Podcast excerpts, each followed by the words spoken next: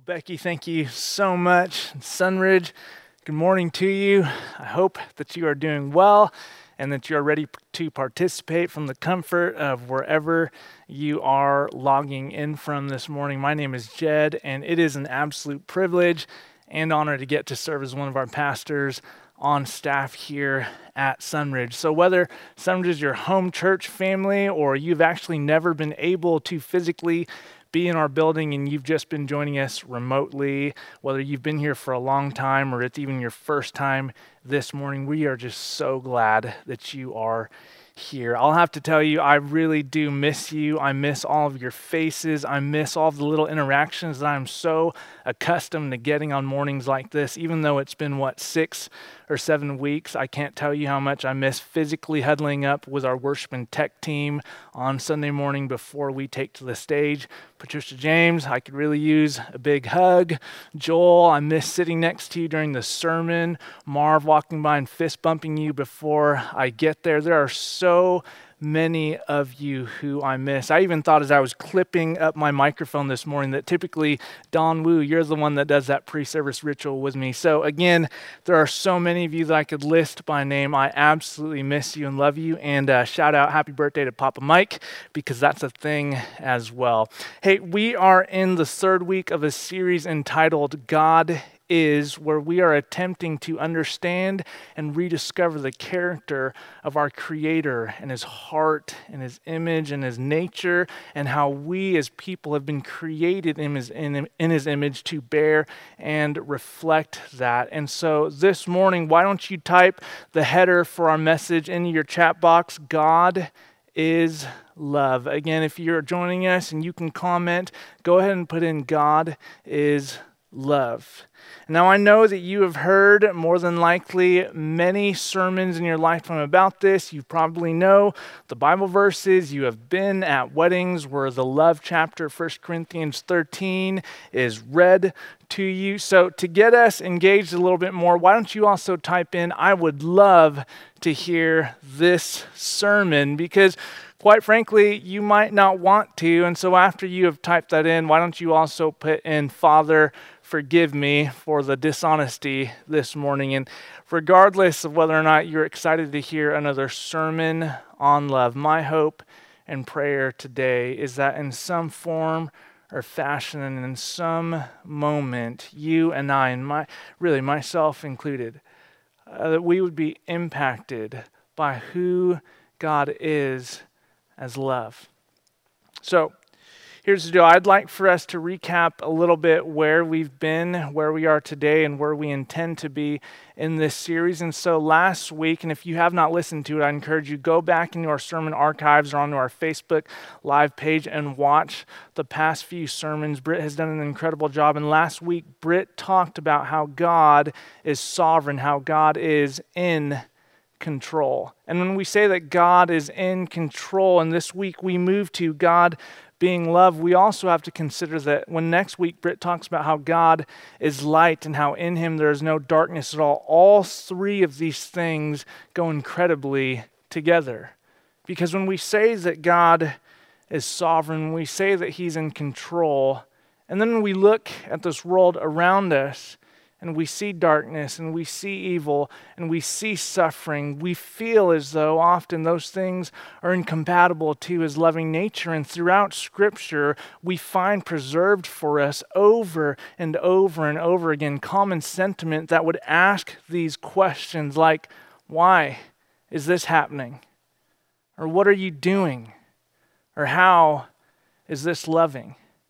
Now, I will not be able to, in one sermon, solve these philosophical and theological and personal questions of theodicy that deal with evil and pain and suffering, nor can I speak on behalf of whatever it is that you are currently facing or have been through. But there are a few things that I think are incredibly helpful for us as we consider who God is and the bearing that it has for us. And so I've got a couple things I'd like for us to potentially work through before I speak specifically to God being love. And the first statement is this In His sovereignty, God created us with the power and capacity to choose.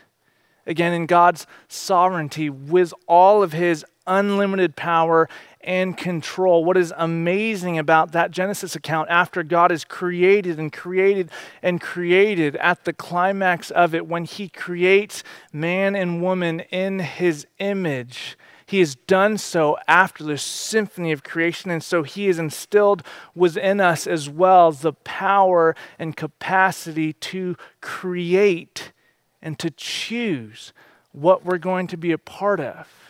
And we know that we don't have unlimited control. We know certainly that there is so much outside of our control, and yet part of our responsibility is learning how to grapple with the fact that God, in His sovereignty, sovereignly decided that you and I would get to choose for better or worse. I can prove power and capacity to choose right now. In your chat box, why don't you type in Bruce Almighty? Go ahead and do that. Levi here is snickering from the floor. Leaves, do you like that movie? Classic, he says. Bruce Almighty. And, and, here's the deal from this stage where I sit this morning, there is a sense of power that I have as the one who is speaking and live streamed to you to direct a lot of your thoughts today. But you, from wherever you are, you yourself have the power and the capacity to choose whether or not you are going to type in those very words. And we'll get back to good old Bruce in a little bit. Here's the second thing that I'd like for us to consider God so highly values free will because love is a choice, and we can actively choose along or against His will. And I was thinking about this in relation to the question that Britt posed last week in speaking about God's control, where Britt asked, Why does God so value free will? Which sets up this idea that love is an active choice. And throughout Scripture, we can see admonitions and encouraging and war- warnings, and for us as people, and for those who it was originally written to, to actively choose, to choose God, to remember, to not forsake Him. And when we look at our own lives and we also look at the text, we see time and time again that the tension between our choice and God's will, what He wants for us, is on full display. Look at one of these favorite proverbs of mine, Proverbs chapter 19, verse 3, which says, One's own folly leads to ruin, yet the heart rages against the Lord. Do you see the tension there? of how easy it is for us in our own decisions to lead to our own demise, and yet how when we come confronted to those things, often we want to blame them. We want the responsibility abdicated from us and placed elsewhere. Or consider this scene from the prophet of Jeremiah when God is speaking through him to denounce an evil that is so twisted and God writes, Because the people have forsaken me and profaned this place by making offerings in it to other gods, whom neither they nor their ancestors nor the kings of Judah have known, and because they have filled this place with the blood of the innocent, and gone on building the high places of Baal to burn their children in the fire as burnt offerings to Baal, which I did not command or decree, nor did it enter my mind. Therefore, the days are surely coming, says the Lord, when this place shall no more be called Topheth or the valley of the son of Hinnom, but the valley of slaughter. And there isn't a way for us to neatly and tidily consider the theology of what it means for God to be in a position where He is looking at, that, at evil, where He tells Jeremiah He is not the one who predetermined or foreordained this. And yet we find again it not being an easy thing to deal with. It's there. What about Mark chapter 3, where Jesus himself comes toe to toe with this idea of evil and whether or not God is the one who has predetermined it? Mark chapter 3. In verse 22, it says, And the scribes who came down from Jerusalem said, He has Beelzebul, and by the ruler of demons he casts out demons. And he, Jesus, called to them and spoke to them in parables. How can Satan cast out Satan? If a kingdom is divided against itself, that kingdom cannot stand. And if a house is divided against itself, that house will not be able to stand. And if Satan has risen up against himself and is divided, he cannot stand, but his end has come. I'm thinking about all three of those texts and many more. And I'm thinking about my own life and I'm thinking about the news that I've seen, and I'm thinking about the things that really I cannot even begin to comprehend when it comes to pain and evil and suffering. And so when I look at this truth and affirmation that God is love, and I want to ask those difficult questions, which I feel and know that God has given us the capacity to be able to ask where can I ground myself? Where can I find footing? What do we do? What do we do with the fact that we want things to be systematized and rationalized and for it to all make certain sense when our feeling and our perception, what we see is that it doesn't seem compatible? Well, I'm not just going to leave you with ideas that it's incompatible and, well, you just have to deal with it. I'm going to take us back to the very first week. Britt reminded us of something that I constantly have to ground myself in, and it's this God is equals Jesus is. You see, when we say that God is love, it's really easy for individuals to take that text from 1 John chapter 4 and to warp it in a way that it is distanced from Jesus, to make it an esoteric or philosophical proclamation that love is God. And it's not so simple as doing that because our definitions of love and how we experience it and what we would call it are so subjective. It's such an abstract thing to say love is God. And if I were to go from that place to just say love is God, I could ramble on and on for a long time and not really help us with much. But when I ground myself and when we say God is equals Jesus is, in other words, God is love because of Jesus the Christ, then we haven't distanced or misunderstood who he is intending and calling us to be. Now, as I was just going on to this stream, I, I realized that uh, I was going to ask Bob and Heather to submit a link uh, into our Facebook comment section where I was going to have you watch a little scene from Bruce Almighty. I'm a little bit thrown off this morning because I was intending to show that clip in service live, but we found out that due to copyright infringements, it wouldn't be right for us to show that. And so, Bob and Heather, you can paste that into our chat right now. And later on, if you guys want to see a comical theological explanation of God and free will and love and choice, you can go ahead and watch that later. But let's get back to where we said we were that God is who Jesus is. That Jesus is the revelation of God's love, that we take this abstract idea and we concretely, in human form, incarnate the living Word, the beginning and the end, the first and the last, that Jesus Himself shows us who God is and what true love really means. So, here are a few things for us to consider. Number one, Jesus demonstrates that since God is love, there's an active invitation for us into a new way of living. When we see Jesus in the Gospels, we find him in Matthew chapter 4, bursting on the scene. And in verse 12, it says, Now when Jesus heard that John had been arrested, he withdrew to Galilee he left Nazareth and made his home in Capernaum by the sea in the territory of Zebulun and Naphtali, so that what had been spoken through the prophet Isaiah might be fulfilled. Land of Zebulun, land of Naphtali, on the road by the sea across the Jordan, Galilee of the Gentiles, the people who sat in darkness have seen a great light. And for those who sat in the region and shadow of death, light has dawned.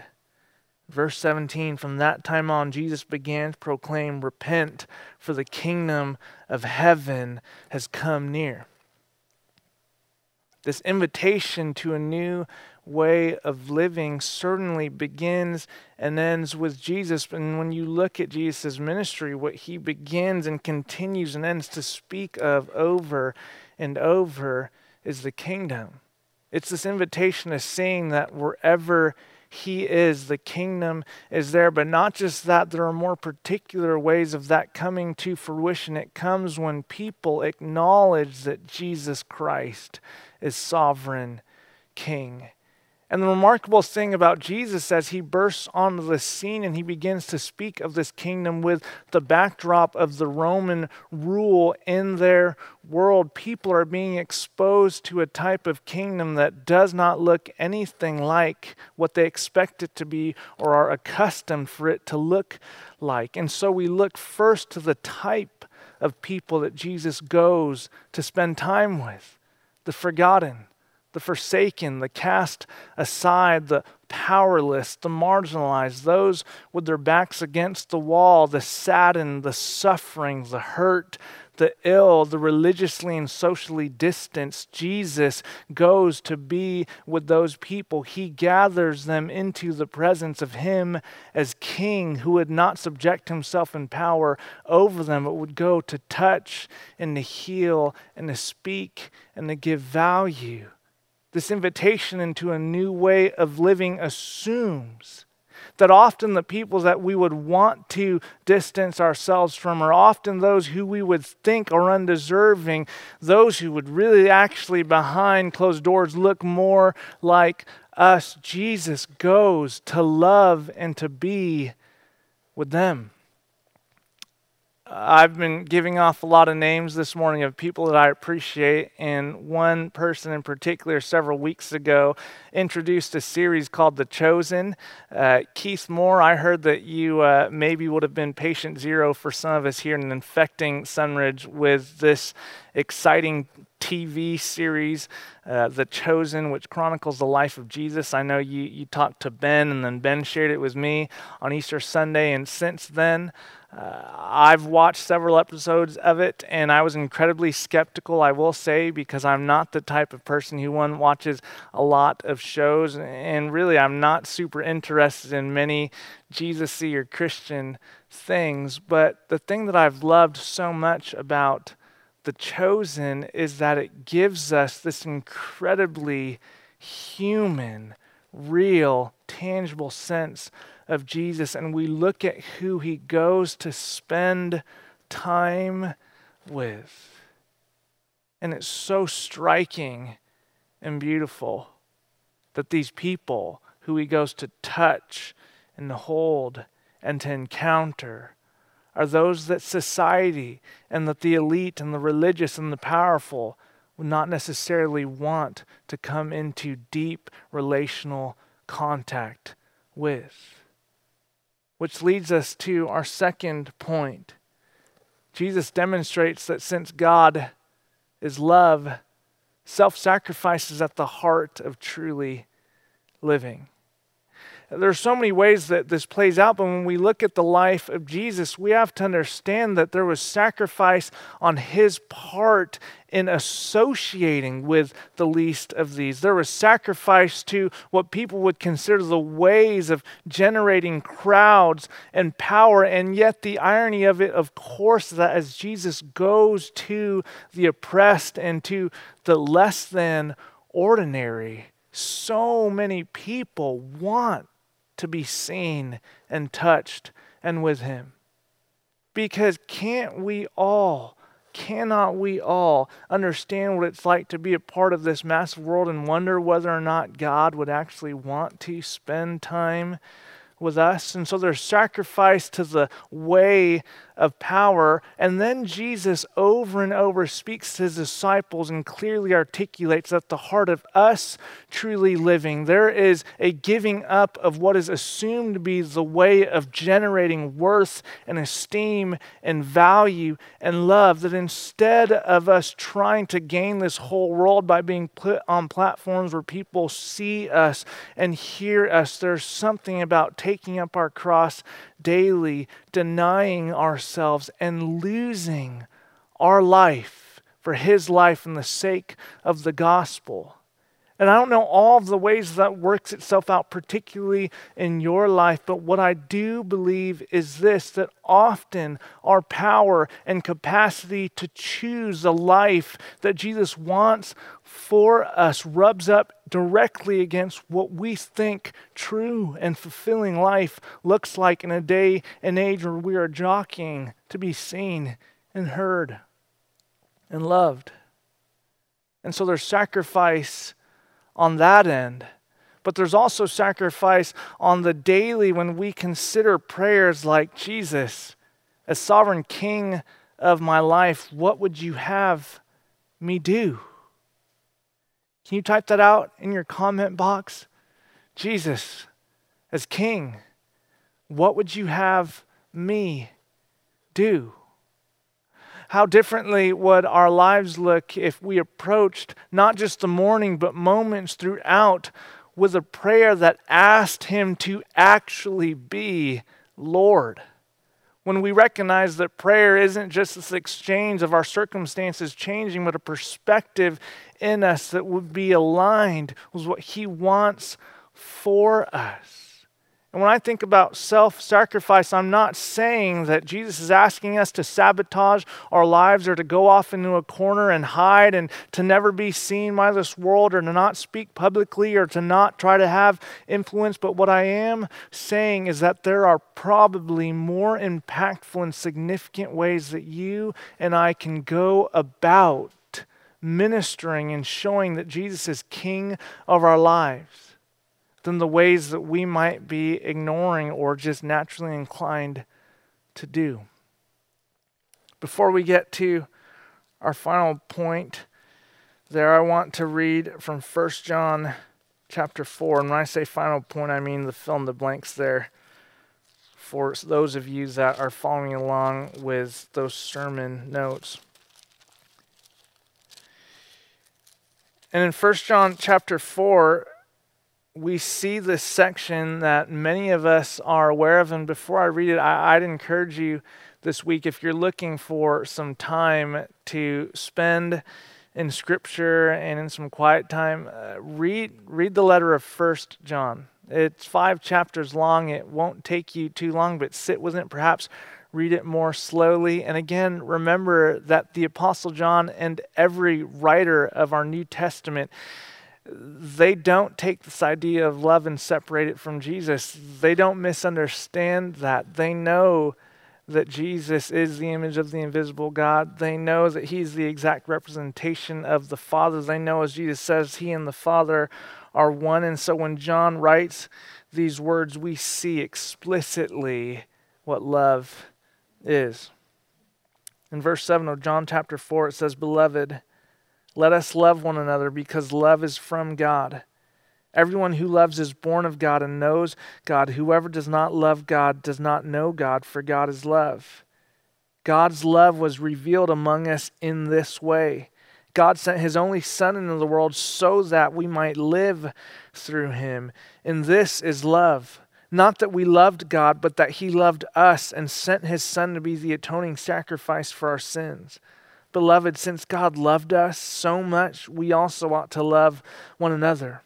No one has ever seen God. If we love one another, God lives in us and his love is perfected in us. By this we know that we abide in him and he in us, because he has given us his Spirit. And we have seen and do testify that the Father has sent his Son as the Savior of the world. God abides in those who confess that Jesus is the Son of God, and they abide in God. So we have known and believed the love that God has for us. God is love, and those who abide in love abide in God, and God abides in them.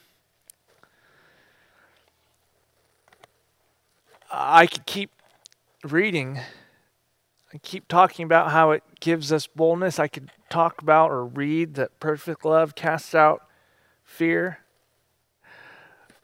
But can we just consider before we think about ourselves and, and where that love goes? That it's clear, that concretely, God gives us Jesus Christ so that we can understand what love really is his laying down of his life for us, not just for me, not just for you, but for the entirety of this world, those before us and those after us. What do we do? Uh, we've heard this before. We've heard sermons on it before. You'll even not feel like this next point is an original thing because it really is so basic and yet so difficult. Jesus demonstrates that since God is love, our new way of living is aimed at continually responding to Christ's love by seeking to wholly love God and daily love others. You've heard it, right? I've heard it. Love God, love others, the greatest commandments to love the Lord our God with our heart and our soul and our mind and our strength. And the second is just like it to love our neighbor as ourself. What do we do, though, with something that seems so simple and yet really is a lot harder? than what it looks like. I'm convinced that a big reason why I struggle to continually respond to God's love and bear His image and reflect His love and love others is because there's another type of question that I've asked over and over in my life. And it looks a lot more personal. I've asked questions like, How am I? worth loving? Go ahead and type that out in the comment section. How am I worth loving? You see, we could ask questions like, why is this happening? Or how is this loving? Or God, what are you doing? But have you not, in quiet moments or perhaps in loud moments expressed frustration because there is an incredibly large disconnect or chasm between what you hear being talked about or spoken about or sung about in all these songs that God is love and Jesus is love and He demonstrates that for us, and yet you still find yourself feeling like, well, He loves them, but certainly not me. What is it about your story, your life, your situation, this moment right now, or the next moment where you feel less confident about proclaiming that God is love? There are times for sure when it's a little bit easier to feel like God is loving us, are there not? When we feel dialed in, maybe when we've read our Bibles a little bit longer. Maybe we made it to two Sunday services in a row. Maybe we went out and we did something that we deemed or saw loving. Maybe we spoke kindly. I don't know what it is, but aren't there times in our life where we feel like the scorecard's a little bit more in our favor? And maybe, just maybe, in that moment, we've worked our way back into God's favor in the way that He sees us? We could say, and I could say, that's not how it works.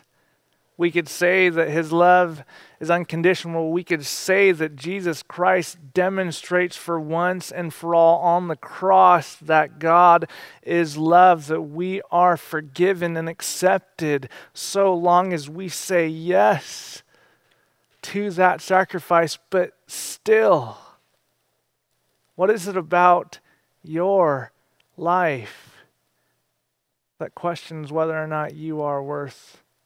Loving. I want to show us a, a quick picture here before we begin to wrap this up. And uh, that little guy there, that's Thadden Long Manimtim.